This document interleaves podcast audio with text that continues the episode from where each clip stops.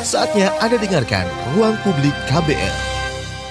Selamat pagi, kita berjumpa kembali dalam Ruang Publik K B R bersama saya Don Bradi. Dengan tema pagi hari ini adalah keterlibatan perempuan dalam mendorong kebijakan pengendalian tembakau yang lebih baik. Jaringan Perempuan Peduli Pengendalian Tembakau atau J P tiga T menyebut perempuan dan anak Indonesia saat ini menjadi target konsumen utama industri rokok. Karena itu dipandang mendesak agar Indonesia segera meratifikasi F C T C atau Framework Convention on Tobacco Control, dan Indonesia adalah satu-satunya negara di Asia Pasifik yang belum meratifikasi F C T C. Maka daripada menjadi korban, perempuan mestinya aktif terlibat dalam pembuatan kebijakan publik supaya aturan pengendalian tembakau lebih ketat dan tidak berdiam diri ketika menjadi target penjualan rokok. Pagi ini kita akan mencari tahu seperti apa keterlibatan perempuan dalam mendorong kebijakan pengendalian tembakau yang lebih baik, apa tantangan yang kerap dihadapi perempuan ketika mendorong sebuah isu bisa diadopsi menjadi kebijakan pemerintah. Untuk membahas hal ini telah hadir di studio K B R Gatari Dwi Hapsari, Program Officer Jaringan Perempuan Peduli Pengendalian Tembakau atau J P tiga T. Selamat pagi, Mbak Gatari. Selamat pagi, Mas Don. Apa kabar? Alhamdulillah baik. Baik ya. Dan lewat sambungan telepon kita sudah bersama Luluk Ariyantiny, Ketua Umum Pelopor Peduli Disabilitas Situbondo atau Yayasan P P D I S dan Direktur Program Peduli Disabilitas dengan Mitra Pilar P R Yakkum, The Asia Foundation yang didukung pemerintah Australia D F A T.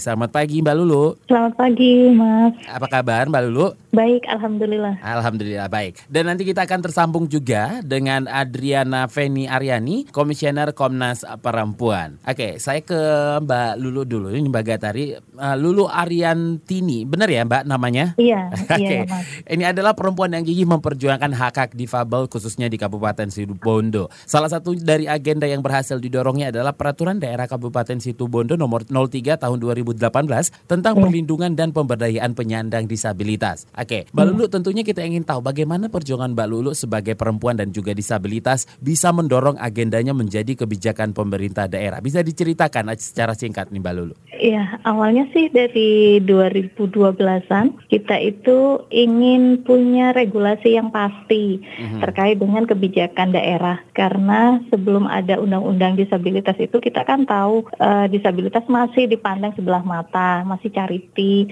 dan pendekatannya itu sudah beda dengan sekarang kan Mas. Nah, mm-hmm. karena itu kita e, melakukan pendekatan-pendekatan melalui bupati, O P D O P D dan juga legislatif waktu itu. Sampai di dua ribu empat belas ada pemilihan caleg lagi, baru kita lakukan itu sebelum mereka jadi, dan sampai mereka jadi pun kita terus ada komunikasi. Sampai kita sering ada kegiatan-kegiatan eh, bagaimana pendekatan atau strategi disabilitas dengan pemerintah daerah, mm-hmm. eh, terkaitan disabilitas dengan pembangunan, dan lain-lain seperti itu. Sampai ada diskusi-diskusi sing, eh, yang terus kita lakukan dengan eksekutif dan legislatif, sehingga eh, muncul inisiatif dari Dewan mm-hmm. untuk membuat Raperda Disabilitas di dua ribu enam belas, dan itu terus kita kawal, dan keterlibatan kita aktif di dalam uh, pembuatan Raperda Disabilitas itu kemarin itu Mas, seperti okay. itu. Oke. Nah, Mbak Lulu, tantangan tentu ditemui dalam setiap perjuangan. Nah, dalam pengalaman Mbak Lulu sendiri, apa tantangan yang dihadapi saat mendorong satu agenda, dan rintangan itu datang dari mana nih Mbak? Uh, kalau tantangan itu, kita itu ya namanya perjuangan pasti ada tantangannya kan, mm-hmm. yang paling berat kita rasakan itu e, bagaimana kita memahamkan kepada semua O P D, e, dinas, dan masyarakat. Dan kita juga e, bagaimana pernah merasakan susahnya mendekati O P D dan hmm. kepala dinas itu, e, sampai kita itu sudah kebal dengan sindiran baik yang manis dan pahit atau perlakuan-perlakuan yang kurang mengenakan. Itu kita anggap sebagai bumbu dari perjuangan yang akhirnya akan memacu semangat kita semakin meningkat, bukannya semakin melemah seperti itu. Hmm. Dan apa ya, tantangan yang terberat adalah perbedaan mindset dari semua O P D, karena kita tahu untuk memahamkan orang yang punya pendidikan dan jabatan tinggi dari kita itu kan sulit sekali. Kita itu siapa sih kok tiba-tiba datang memberikan pemahaman seperti itu kan. Hmm. Nah, ini yang sangat sulit, tapi hmm. uh, dengan pendekatan persuasif kita adakan sering melobi-lobi, kita sering audensi, dan kita itu seperti memberi mendekatkan diri itu secara moral saja. Kalau kita punya ikatan batin satu sama lain, kayaknya lama lama-lama mereka juga respect dengan kita dan mereka mulai paham dan sadar pentingnya uh, pemahaman atau kesetaraan untuk disabilitas. Itu sih, Mas. Oke, okay. Coba ditahan dulu di situ, Mbak Lulu. Saya mau ke yeah. Mbak Gatari ini dari J P tiga T, sebuah organisasi yang lahir karena keprihatinan bersama terhadap menurunnya kesehatan dan kualitas hidup perempuan dan anak Indonesia saat ini akibat terpapar asap rokok. Mbak yes. Gatari, sebenarnya mm-hmm. keterlibatan perempuan dan isu pengendalian tembakau ini seperti apa dan bagaimana dengan keterlibatan para perempuan dalam mendorong kebijakan pengendalian tembakau? Oke, okay, kenapa perempuan itu terlibat? Karena mereka ditargetkan oleh industri rokok. Selama ini kan kita taunya industri rokok itu uh, pasarnya ada laki-laki, betul, dewasa di atas delapan belas tahun. Mm-hmm. Tapi ternyata kalau misalnya targetnya mereka laki-laki, lama-kelamaan targetnya ini habis, sakit, uh, meninggal, ya udah berhenti ngerokok. Mm. Mem- mereka industri rokok try to untuk memperluas pasarnya, okay. sehingga uh, jadilah perempuan dan anak sebagai kelompok rentan dan target industri rokok di masa yang akan datang. Karena perempuan adalah target, kami merasa bahwa kami perlu menyuarakan ini gitu loh. Kami nggak mau kami yang ditargetkan. Terus karena itu perempuan berusaha untuk terlibat dalam uh, proses pengendalian tembakau ini. Kalau misalnya keterlibatan dalam mendorong kebijakan, yes, uh, J P tiga T sendiri, organisasi saya, kami menginisiasikan namanya Puan Muda. Puan itu, Muda. Ya, ya, dia adalah komunitas, isinya adalah perempuan usia enam belas sampai dua puluh tiga tahun. E, mereka mengadvokasi kementerian-kementerian teknis terkait untuk mendorong kebijakan pengendalian tembakau apapun itu. Entah itu raising tax tembakau atau pelarangan iklan promosi dan sponsor rokok, intinya semua hal yang berkaitan dengan pengendalian tembakau. Kenapa perempuan muda? Karena kami merasa perempuan dan anak muda itu adalah adalah dua hal yang gak bisa dipisahkan dan mereka adalah kelompok-kelompok yang uh, harus didengarkan suaranya oleh para pengambil kebijakan. Hmm, Oke, okay. Kalau dari J P tiga T sendiri mm-hmm. melihat perempuan sudah dijadikan target yes. oleh tobacco ini, toba- yeah. tembakau ini, gimana? Target yang seperti apa yang Mbak Gatari maksud? Market pasarnya. Mm-hmm. Karena uh, kita bisa lihat, Mas, dari beberapa kurun waktu terakhir prevalensi perokok perempuan ini meningkat setiap tahunnya. Okay. Kita bisa lihat di riset kesehatan dasar, dia angkanya naik dari tahun ke tahun. Tahun ini naik jadi empat koma tiga persen. Mm-hmm. Itu sekitar kalau misalnya jumlah perempuan aja setengah penduduk Indonesia, probably approximately ya seratus juta. seratus juta orang. Ya, kalau misalnya perempuannya seratus juta, tanya mm-hmm. empat koma tiga juta gitu loh. empat koma tiga juta. Oke, okay. J P tiga T sendiri mendorong pemerintah untuk segera meratifikasi konvensi internasional mm-hmm. kerangka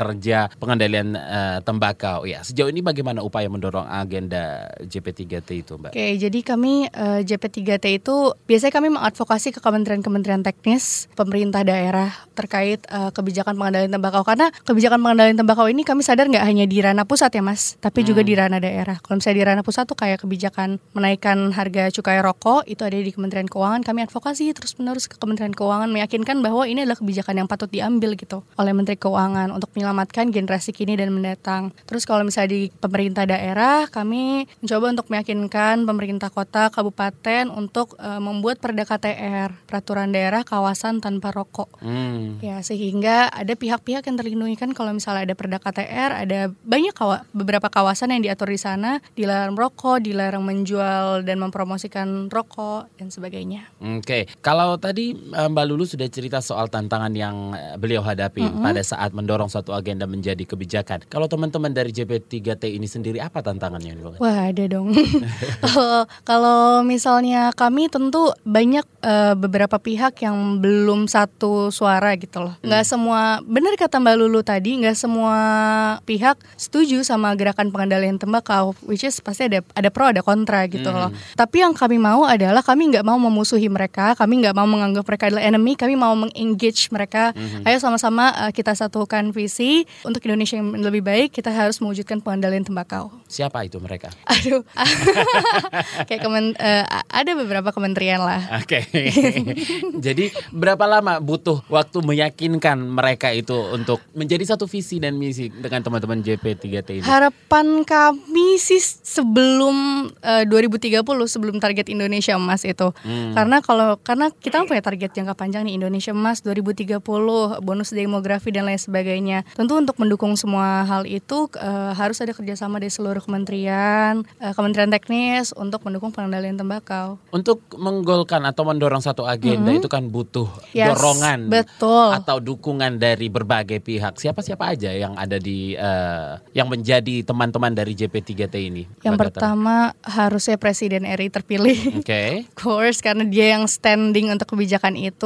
Mm-hmm. Kedua Bappenas mm-hmm. sebagai perancang R P J M N, R P J M Renstra, karena kuncinya di mereka. Kalau misalnya mereka sudah menulis di meletakkan penurunan prevalensi perokok perempuan an- dan anak di R P J M N, tandanya upaya seluruh kementerian teknis terkait untuk menurunkan prevalensi perokok anak dan perempuan uh, sudah terkunci gitu di R P J M N. Oke, okay. Kalau Mbak Lulu sendiri, Mbak Lulu? Iya. Oke, okay. iya, tentunya membutuhkan dukungan dari berbagai pihak. Iya. Siapa aja Mbak Lulu dan bagaimana Mbak Lulu untuk mendapatkan dukungan-dukungan ini? Iya, kalau dukungan kita itu sebenarnya dari beberapa, kalau tadi mengatakan ada beberapa dinas yang pro dan kontra, benar. Mm-hmm. Uh, kita ada dukungan dari beberapa O P D juga, dan yang lebih penting adalah dukungan dari Bupati sendiri, Bupati Situbondo yang mempunyai dukungan sangat luar biasa kepada uh, gerakan-gerakan kita itu, Mas. Dan hmm. termasuk juga uh, beberapa ketua dewan dan juga Komisi empat itu memberikan dukungan penuh kepada kita dengan adanya uh, pendekatan yang kita lakukan. Dan yang terpenting, alhamdulillah sejak kita ada dengan program peduli, dengan program peduli pilar disabilitas itu atas dukungan Asia Foundation, Yakkum dan juga D F A T pemerintah Australia itu, kita semakin bisa mendorong pemerintah uh, bagaimana ada kebijakan-kebijakan yang pro kepada disabilitas. Bahkan kemarin Bupati sudah mencanangkan Situbondo kota inklusif hmm. disabilitas seperti hmm. itu di dua ribu delapan belas kemarin. Oke, okay. Kita dikas- juga ada roadmap ya. juga. Semuanya ada terkait dengan disabilitas itu sudah mulai terbuka lebar gitu loh, Mas. Kebijakan-kebijakan yang pro kepada disabilitas itu sampai ke desa pun kita sudah ada pendampingan kepada teman-teman. Bagaimana teman-teman itu e, bisa diakomodir oleh kebijakan daerah sampai ke level pemerintah desa. Bahkan kemarin kita dengan Bappeda dan juga pemerintah daerah, kita bisa e, memberikan B P J S yang dibiayai oleh pemerintah dan biaya cuk- dari cukai rokok ini juga. Hmm. Seperti hmm. itu. Dan kita kemarin bisa mengusulkan beberapa teman, bahkan ribuan, tiga ribu lima ratus sembilan puluh empat teman disabilitas yang mendapatkan B P J S yang dibiayai oleh uh, cukai rokok ini. Oke, okay, baik. Um, Mbak Lulu, Mbak Gatari tahan dulu di sana. Ya. Kita akan lanjutkan ruang publik dengan tema keterlibatan perempuan dalam mendorong kebijakan pengendalian tembakau yang lebih baik setelah jeda. Jangan kemana-mana.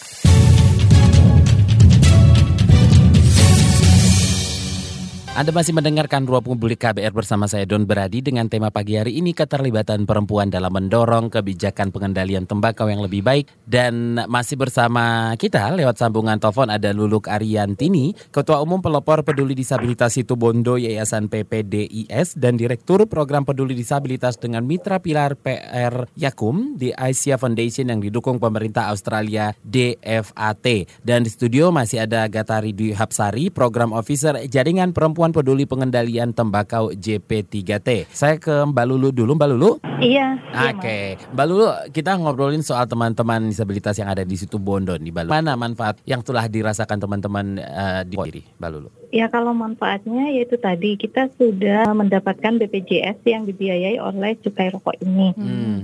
Dari beberapa masyarakat yang mendapatkan B P J S yang didanai itu, salah satunya uh, disabilitas itu mendapatkan hal yang sama oleh pemerintah seperti itu, Mas. Kita sudah kemarin di jatah tiga ribu sembilan ratus lima puluh empat orang seperti itu. Hmm, oke. Okay. Nah, ke ya. Mbak Gatari. Jadi Mbak, ya. masih banyak apa ya? Sepertinya kita perlu ada pendekatan untuk semua uh, dinas dan lembaga pemerintah atau swasta, bagaimana disabilitas itu mempunyai hak yang sama, kesetaraan dan Uh, bisa mempengaruhi kebijakan yang ada di daerahnya masing-masing seperti itu. Hmm, Oke, okay. Mbak Gatari sendiri melihat hal ini, ternyata cukai hmm. rokok itu sendiri sangat bermanfaat, apalagi untuk teman-teman disabilitas yang ada di Situbondo. Ya, saya setuju banget. Memang harus dimanfaatkan semaksimal mungkin. Hmm. Oleh karena itu, cukai rokoknya harus dinaikkan, karena pertama ada banyak ada banyak dampak positif jika cukai rokok dinaikkan. Yang pertama, jika cukai rokoknya naik, kelompok-kelompok rentan ini terlindungi. Anak-anak anak gak bakal bisa beli rokok. Anggaplah uh, cukai rokok naik sehingga harga rokoknya lima puluh hingga seratus ribu. Hmm. Anak-anak udah automatically gak bisa beli dong. Apalagi kalau misalnya rokoknya gak bisa diketeng gitu, harus belinya per bungkus. Ter- balik lagi ke aturan. Terus yang kedua, bakal shifting gitu. Orang-orang kelompok miskin, kelompok uh, dengan ekonomi menengah ke bawah, mereka akan lebih uh, memilah gitu. Uh, yang tadinya mungkin rokok itu kebutuhan utama karena harganya murah, mereka akan lebih milih membeli bahan-bahan yang bermanfaat yang lain hmm. ketimbang untuk uh, menghabiskan uangnya beli rokok. Dan yang ketiga, untuk uh, subsidi, ya baik lagi kayak Mbak Lulu tadi bilang, subsidi B P J S untuk membantu orang-orang uh, disabilitas, teman-teman yang memang memerlukan B P J S, Kartu Indonesia Sehat dan lain sebagainya. Karena that's why kenapa cukai rokok yang memang harus naikkan harganya. Hmm. Oke, okay, kita angkat telepon dulu dari siapa? Nah, Jupri di Padang. Oke, okay, selamat pagi Pak Jupri. Selamat pagi, assalamualaikum. Waalaikumsalam, silakan. Ya, ini rokok itu di Sumatera Barat ini memang terbesar. Oke, okay, oke. Okay. Tapi menurut saya, kenapa pemerintah nggak menumpas narkoba ini daripada rokok ini dulu? Hmm. Dan narkoba, oke okay, baik. Ya, narkoba ini terlalu menghancurkan, mm-hmm. rokok itu jadi juga lah hadapannya. Oke. Okay.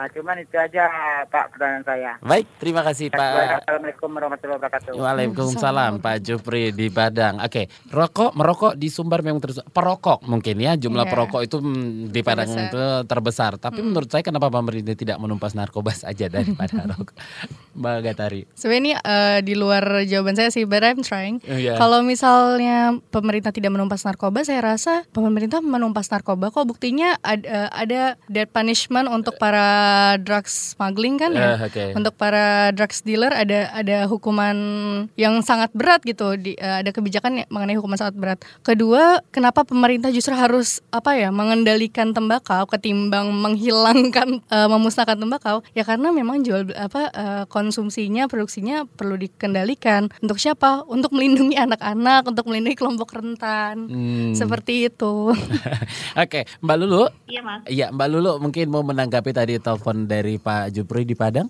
Iya, kalau rokok sebenarnya kita tidak bisa langsung apa ya menganggap rokok itu jelek. Memang di menurut kesehatan jelek, tapi kita harus lihat petani-petani itu kan banyak nih yang menanam tembakau. Kalau hmm. rokok itu dihilangkan, bagaimana dengan nasib mereka? E, setidaknya kita tahulah bagaimana cara penggunaan rokok itu sendiri. Jangan sampai anak-anak merokok atau di tempat-tempat seperti rumah sakit atau sekolah ada yang merokok. Kalau orang dewasa itu kan itu terserah mereka bagaimana mereka e, menggunakannya. Yang harus kita ingat bagaimana cukai rokok Rokok ini bisa membantu banyak komunitas atau masyarakat marginal lainnya seperti itu.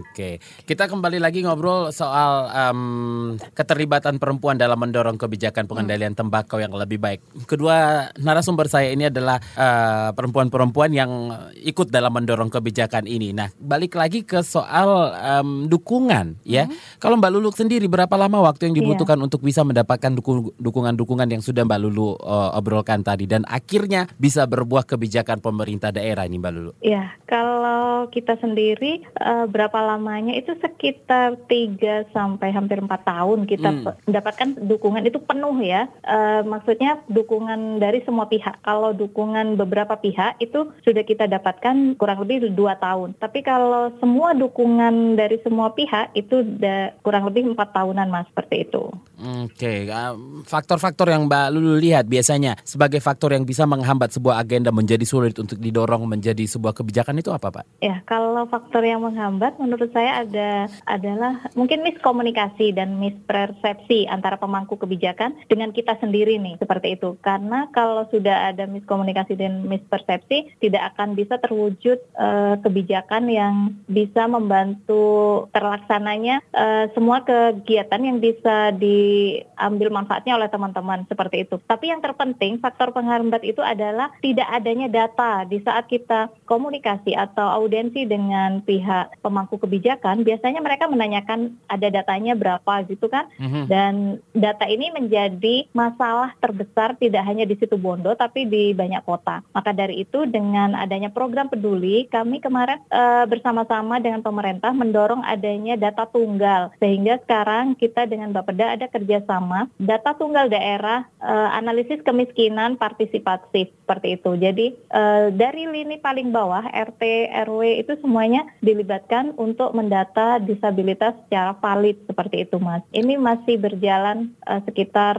baru satu dua tahun ini. Okay. Dan ini semakin banyak e, semakin terlihat data ini semakin bagus dengan adanya partisipatif semua masyarakat dari level paling bawah, karena yang tahu masyarakatnya itu kan R T R T setempat seperti itu. Hmm, Oke, okay. Kalau dari Mbak Gatari hmm. sendiri sejauh ini bagaimana dukungan terhadap kerja-kerja kerja-kerja J P tiga T? Dukungan masyarakat positif karena kami kan jaringan networking. Kami mewakili kelompok perempuan, entah itu usia muda, perempuan-perempuan arus bawah, intinya semua aktivis perempuan yang ingin menyuarakan bahwa perempuan adalah target industri rokok dan mereka harus terlindungi. Dan baru-baru ini kami baru aja launching film, dua short movie mengenai perempuan dan rokok. Kedua-duanya bisa diakses di YouTube J P tiga T underscore Indonesia. Kedua-duanya bercerita mengenai bagaimana perempuan ditargetkan oleh industri rokok. Yang pertama mengenai e, perempuan yang suaminya perokok dan mengorbankan anaknya sehingga anaknya stunting. Kalau misalnya pernah dengar isu stunting itu e, kerdil, kedil e, otaknya dan yeah. kedil tubuhnya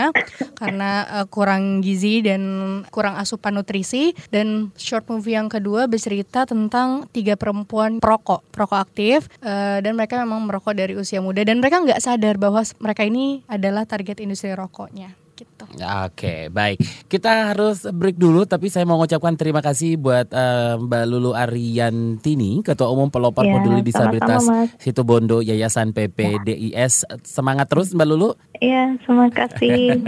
Selamat pagi. Pagi. Oke, dan nanti kita akan berusaha menghubungi Adriana Venny Aryani, Komisioner Komnas Perempuan. Jadi jangan kemana-mana, Ruang Publik akan kembali.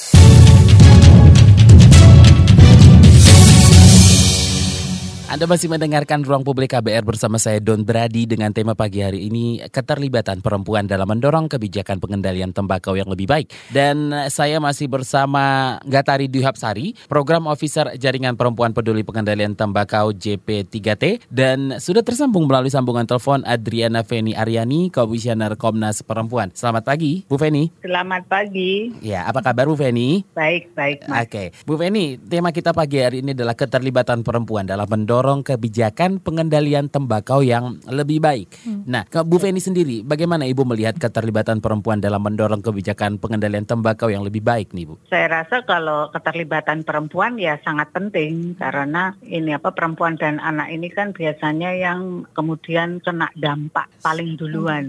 Hmm. Gitu. Ada asap rokok di dalam rumah atau ketika di lingkungannya tidak bebas asap rokok itu kan berbahaya bagi uh, kesehatan perempuan dan anak. Jadi kalau Uh, ada kebijakan untuk mengendalikan tembakau atau kawasan tanpa rokok atau misalnya merokok di rumah itu dianggap sebagai kekerasan dalam rumah tangga. Nah itu akan membuat kehidupan perempuan dan anak menjadi lebih baik. Oke, okay. uh, Bu Venny, Menteri P P A Yohana Yambise sebelumnya sempat menyuarakan keinginannya agar peran perempuan semakin ditingkatkan dan semakin banyak perempuan terlibat dalam dunia pemerintahan dan politik. Seperti apa Ibu melihat sejauh ini upaya pemerintah dalam mendorong keterlibatan Terlibatan perempuan dalam menentukan sebuah kebijakan nih Bu Venny? Ya persoalannya kan adalah ini apa perempuan ini mau di mereka mau mendengarkan suara perempuan atau tidak atau mau mendengarkan aspirasi perempuan atau tidak. Mm-hmm. Kalau soal misalnya di parlemen representasi perempuan tiga puluh persen itu kan sudah ini apa ada di dalam undang-undang pemilu tapi pada pelaksanaannya implementasinya itu sampai sekarang kan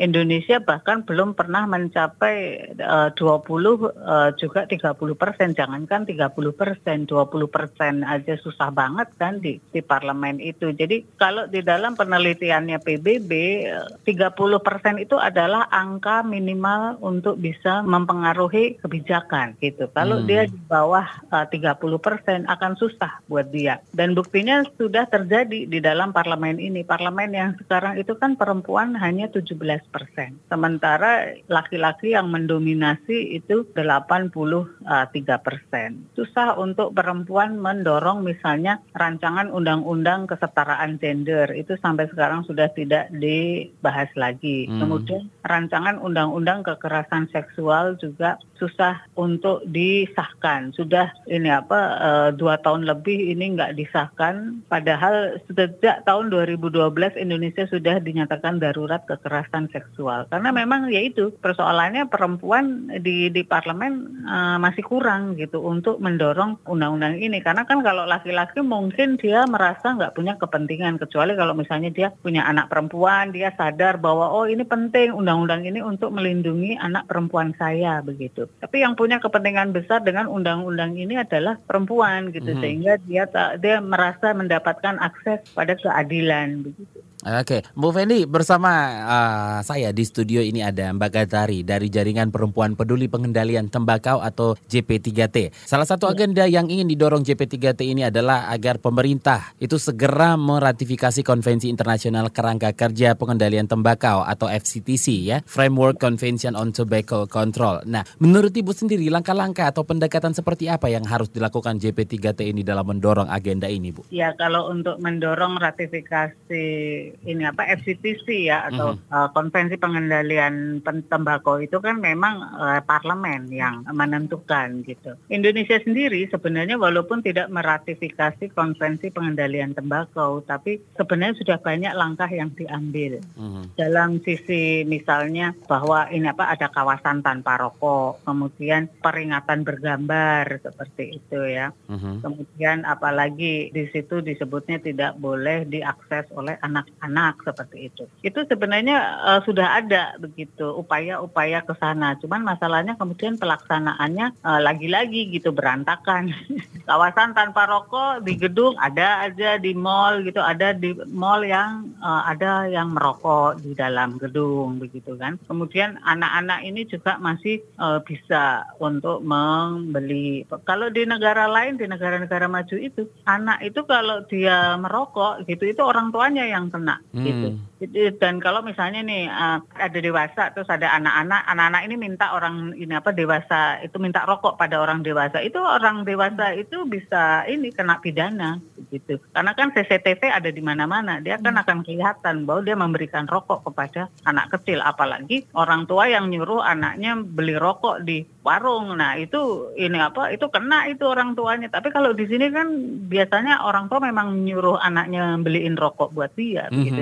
Dan itu kan kemudian jadi ikutan anaknya ikutan waktu udah kemudian ikut-ikut merokok karena orang tuanya begitu. Nah, beberapa peraturan seperti itu misalnya peringatan bergambar itu juga enggak eh, efektif sebenarnya gitu. Jadi itu harus ditinjau ulang dan harus dipertegas lagi sebenarnya dengan ratifikasi konvensi ini begitu. Dan itu itu uh, parlemen biasanya yang kemudian mengesahkan ratifikasinya melalui undang-undang. Oke, nah Mbak Gatari seperti apa Mbak menanggapi atas pernyataan Bu Venny tadi? Saya setuju karena memang benar tahap untuk Uh, mengaksesi F C T C itu panjang dan nggak nggak instan ya Bu Venny ya. Yeah. Jadi kami sebenarnya uh, lebih mem- kalau misalnya sebelum F C T C ini diaksesi, better jika kita mengabsorb beberapa poin dari F C T C ini untuk diwujudkan dalam pengendalian tembakau di Indonesia kayak yang tadi Bu Venny bilang seperti pictorial health warning atau apa peringatan kesehatan bergambar, terus kawasan tanpa rokok, perlindungan untuk anak, kan ada banyak tuh poin-poin dalam F C T C sendiri. Dan memang kalau misalnya diwujudkan satu-satu ada banyak trouble-nya. Kayak misalnya untuk peringatan kesehatan bergambar, ukuran itu kecil sekali, jauh berbanding terbalik sama brand yang dipampang dalam uh, iklan rokoknya. Atau perlindungan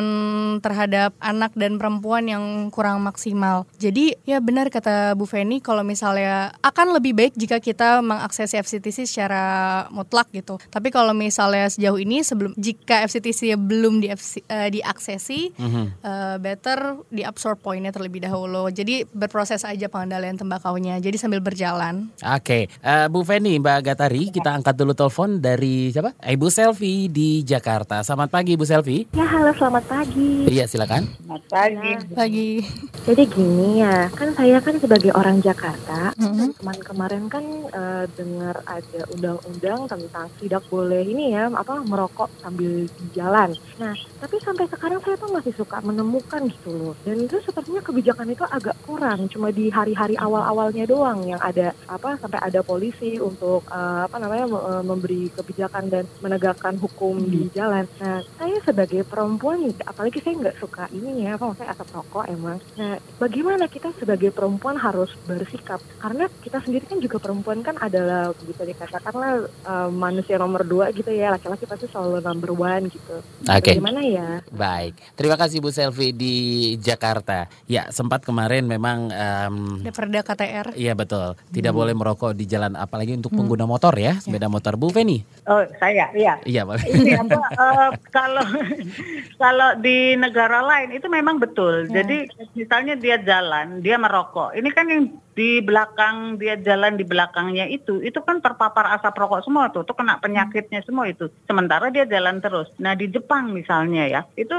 perokok itu dia ditaruh di tempat yang paling pojokan dan dia jauh dari orang-orang berjalan dan tidak boleh memang. Betul. Hmm. Kalau dia sampai dia berani berjalan dengan merokok dan di belakangnya ada orang seperti itu, itu memang dia akan ini apa kena denda seperti ini kan kalau ini peraturan daerah ya, ini apa uh, levelnya itu di situ. Nah itu memang sudah sesuai dengan standar internasional di mana bahwa eh, memang perokok-perokok ini dibatasi ruang geraknya. Indonesia sendiri hmm. memang sudah merah, hampir meratifikasi semua konvensi begitu. Hmm. Uh, konvensi internasional, instrumen H A M, hak asasi manusia internasional itu semua sudah hampir semua diratifikasi. Hmm. F C T C ini kenapa menjadi satu konvensi yang belum diratifikasi adalah karena dia banyak kepentingannya industri hmm. rokok seperti itu dianggap bahwa Indonesia ini adalah asbaknya dunia gitu. Indonesia ini uh, industri rokoknya ini apa uh, mem- berkontribusi padahal sebenarnya enggak juga. Kalau dia berkontribusi kepada negara kita harus hitung berapa kerugian negara karena penyakit-penyakit ya, yang disebabkan ini. oleh uh, rokok seperti itu kan. Okay. Jadi memang uh, peraturan-peraturan yang tegas itu harus di, uh, ditegakkan ya. Di negara-negara lain itu enggak ada iklan-iklan di luar ruang perokin apa untuk industri Uh, rokok begitu uh, produk rokok itu nggak ada karena mereka benar-benar menerapkan total ban, tidak boleh ada iklan apapun termasuk dalam bentuk-bentuk misalnya corporate uh, responsibility hmm, atau misalnya beasiswa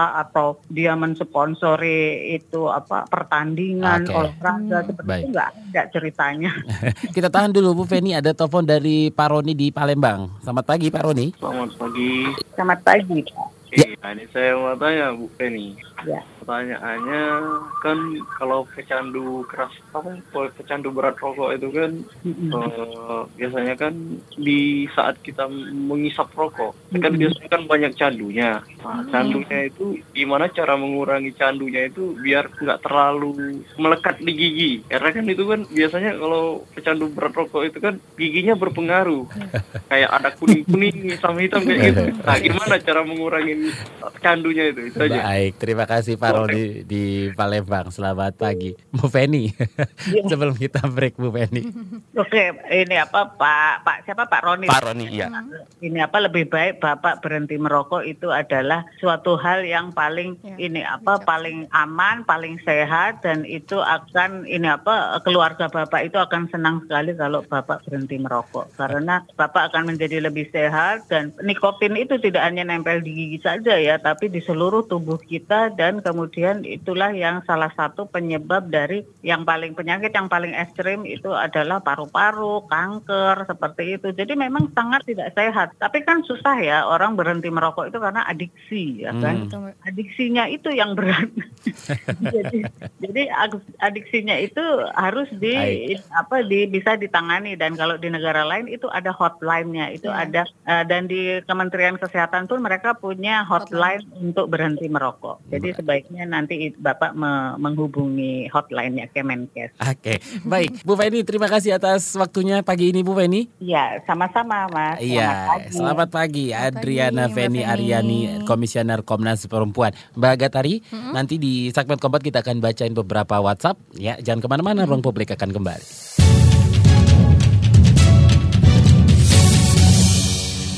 Anda masih mendengarkan Ruang Publik K B R dan kita sudah berada di segmen terakhir dengan tema pagi hari ini, keterlibatan perempuan dalam mendorong kebijakan pengendalian tembakau yang lebih baik. Saya masih bersama Gatari Dwi Hapsari, Program Officer Jaringan Perempuan Peduli Pengendalian Tembakau atau J P tiga T. Dan tadi kita sudah uh, ngobrol juga dengan Luluk Ariyanti, Ariyantiny, ya, mm-hmm. Ketua Umum Pelopor Peduli Disabilitas Situbondo, dan juga ada Adriana Venny Aryani, Komisioner Komnas Perempuan. Mbak Gatari, kita yes. bacain dulu beberapa WhatsApp yang sudah masuk. Boleh. Dari eh, Nia di Semarang, isu pengendalian tembakau boleh dibilang sensitif hmm. bagi berbagai pihak. Ini gak melulu bicara soal kesehatan, tapi juga perputaran uang yang besar. Hmm. Makanya banyak pihak yang enggan mendorong pembatasan rokok. Gimana nih Mbak Gatari? Betul. Banyak pihak yang punya kepentingan dalam kebijakan pengendalian tembakau. Makanya ini eh, masih tarik ulur tarik ulur. But we trying to untuk tetap mewujudkan pengendalian tembakau di Indonesia. Oke, okay. Taufik di Aceh, stigma terhadap perempuan merokok atau bicara rokok itu kayaknya juga masih besar, mm-hmm. sehingga kalau bicara soal rokok jadi nggak mau terbuka. Benar, karena e, lingkungan masih seperti itu sekarang, karena ya kalau nggak kalau ya teman kita kadang yang nawarin rokok sendiri, jadi orang kadang tertutup sendiri kalau misalnya ngomongin soal anti rokok. Hmm. Nanang di Surabaya, kalau mau melibatkan perempuan dalam kebijakan, mm-hmm. perempuan harus disiapkan dengan baik sehingga nggak hanya jadi peserta pasif, tapi juga aktif terlibat memberikan masukan. Saat ini saya lihat sih sudah banyak uh, aktivis perempuan, tapi harus ditingkatkan lagi. Ya, penting sekali capacity building sih untuk perempuan, uh, untuk apa ya, share ke mereka bahwa mereka itu ditargetkan, bahwa uh, mereka juga perlu loh menyuarakan apa yang sebenarnya mereka perjuangkan untuk pengendalian tembakau gitu. Sejauh ini susah nggak sih Mbak Gatari untuk meng- meraup perempuan itu untuk menjadi apa ya? Meraup apa sih bahasanya? Menjadi, mengajak ya, ya meraup. Mengajak, meraup saya mengajak perempuan itu untuk menjadi apa namanya? Yang paling terdepan dalam menanggapi ini. Ada beberapa yang sulit, ada beber- ada tapi kebanyakan juga oke sih. Kalau misalnya tantangannya kayak misalnya kita ngajakin uh, ibu-ibu dari uh, arus bawah, dari teman-teman grassroots. Mereka merasa bahwa e, minder gitu, pengaruh saya kan di keluarga kecil, suami saya perokok yang ngasih nafkah kan, hmm, nah. suami pasti yang diduluin rokoknya. Cuma disitulah e, peran J P tiga T, peran teman-teman aktivis perempuan untuk meyakinkan bahwa kita nih perempuan e, itu punya peran juga dalam e, rumah tangga. Sehingga kalau misalnya kita ngerasa perlu melindungi anak-anak di rumah kita, melindungi generasi di masa depan, harus ada keterlibatan, harus berani menyuarakan. Oke, okay. Ini sudah ada yang berkomentar dari Instagram kita juga, mm-hmm. lumayan panjang ya. Dari Balikpapan, saya pribadi juga um, saya juga prihatin atas meningkatnya dampak negatif akibat pengguna rokok, terlebih mm-hmm. terhadap anak-anak di bawah umur dan banyak pula yeah. yang masih pelajar. Yeah. Mirisnya tingkah tersebut tidak jarang karena kurangnya perhatian orang tua terhadap anaknya. Bahkan tidak sedikit yang mengenal rokok dari keluarganya sendiri, yaitu mm-hmm. ayah atau saudaranya. Mm-hmm. Bagaimana meratifikasi jika rokok menjadi salah satu penghasil rupiah terbesar besar di negara kita, apalagi konsumennya sangat banyak. Saya berharap kinerja F C T C ini benar-benar bisa membantu memaksimalkan um, dalam mengendalikan penjualan maupun menekan dampak negatif yang ditimbulkan diri dari penjualan rokok tersebut. Yeah. Dari Twitter juga ada um, Ruslan Andi, ya, at Ruslan Andi, surga itu di telapak kaki ibu. Okay. Jika kaum perempuan memaknai hal ini secara mendalam, maka dia akan membuang tembakau atau rokoknya mm. dari telapak tangannya. Sungguh saya kurang suka melihat perempuan merokok dan bertato. Oke, okay. Jadilah perempuan yang baik tanpa tembakau. Dari WhatsApp juga ada ini Yakson Maraden dari Cirebon. Kalau kita bicara rokok, muara kebijakan ada pada pemerintah yang kurang tegas. Kenapa? Karena bisa saja pabrik rokok merupakan sponsor ketika pesta demokrasi. Akhirnya kebijakannya dibuat tanggung. Terima kasih. Oke, okay. Ini tadi kenapa saya bilang meraup ya, meraup suara dalam pikiran saya itu. Mbak Gatari, gimana nih menanggapinya tadi beberapa tanggapan dari pendengar? Ini benar banget sesuai sama uh, yang tadi di awal kita bahas, bahwa ada banyak kepentingan dalam uh, ratifikasi F C T C, dalam proses pengendalian tembakau di Indonesia. Ada keterlibatan industri rokok, ada keterlibatan banyak pihak. Kalau misalnya saya boleh cerita, uh, ketika penentuan harga cukai rokok itu naik atau enggak, itu Kementerian Keuangan melibatkan suara industri rokok. Jadi ibarat kata kita mau mengendalikan narkoba nih, tapi kita ngobrol sama drugs dealer. Hmm. Jadi ngerti kan logikanya? Yeah. Jadi kita mau mengendalikan sesuatu, kita mau menekan jumlahnya, kita mau uh, kita mau melindungi anak-anak, kita mau melindungi kelompok rentan, tapi kita diskusi sama orang yang memang memasarkan produknya. Uh, itu adalah uh, kebijakan yang kurang tepat menurut uh, saya yang diambil oleh pemerintah. Kalau misalnya memang ingin uh, menaikkan cukai tembakau, jangan libatkan industri rokok. Uh, libatkanlah suara-suara perempuan, suara anak muda yang memang sebenarnya ditargetkan gitu, uh, oleh industri rokok. Oke, okay. gitu. Ngomongin soal suara perempuan ini, Indonesia mm-hmm. itu telah ditunjuk P B B sebagai salah oh, satu iya. dari sepuluh negara untuk mencapai planet fifty-fifty yes. terkait keteran- kesetaraan gender, dan diharapkan pada dua ribu tiga puluh angka itu bisa sudah tercapai. Mm-hmm. Nah, menurut Gatari sendiri, apakah itu akan mungkin tercapai, terutama bila bicara isu kebijakan pengendalian tembakau? Oke, ini agak panjang sih jawabannya.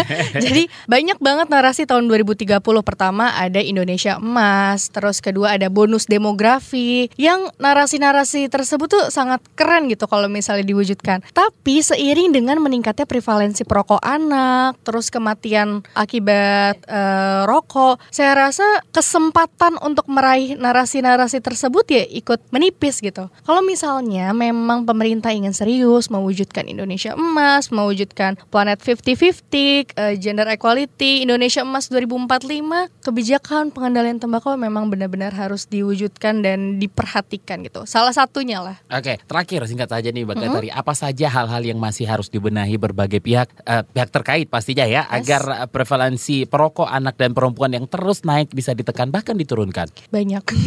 Banyak. Ya? Banyak. Oke. Okay. Oke, okay, uh, yang pertama mewujudkan K T R di daerah kawasan tanpa rokok, pelarangan iklan promosi sponsor rokok, terus rising tax itu yang paling penting karena kalau misalnya kita sekarang kan yang krusial prevalensi perokok anak dan perempuan yang meningkat. Kalau misalnya cukai rokoknya naik, harga rokoknya mahal, anak-anak nggak bisa menjangkau. Perempuan-perempuan juga uh, bakal membantu suaminya untuk shifting. Udah, uh, selain itu juga, oh ya yang terdekat ini memasukkan agenda penurunan prevalensi perokok anak dan perempuan dalam R P J M N dan Renstra Bappenas. That's the most important.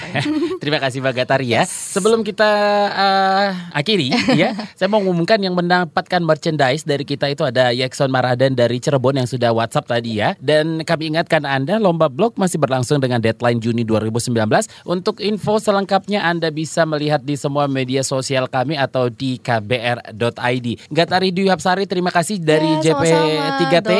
Dan juga ada tadi Luluk Ariyantiny, Ketua Umum Pelopor Peduli Disabilitas Situbondo, dan Adriana Venny Aryani, Komisioner Komnas Perempuan. Saya Don Bradi pamit, salam. Baru saja Anda dengarkan Ruang Publik K B R.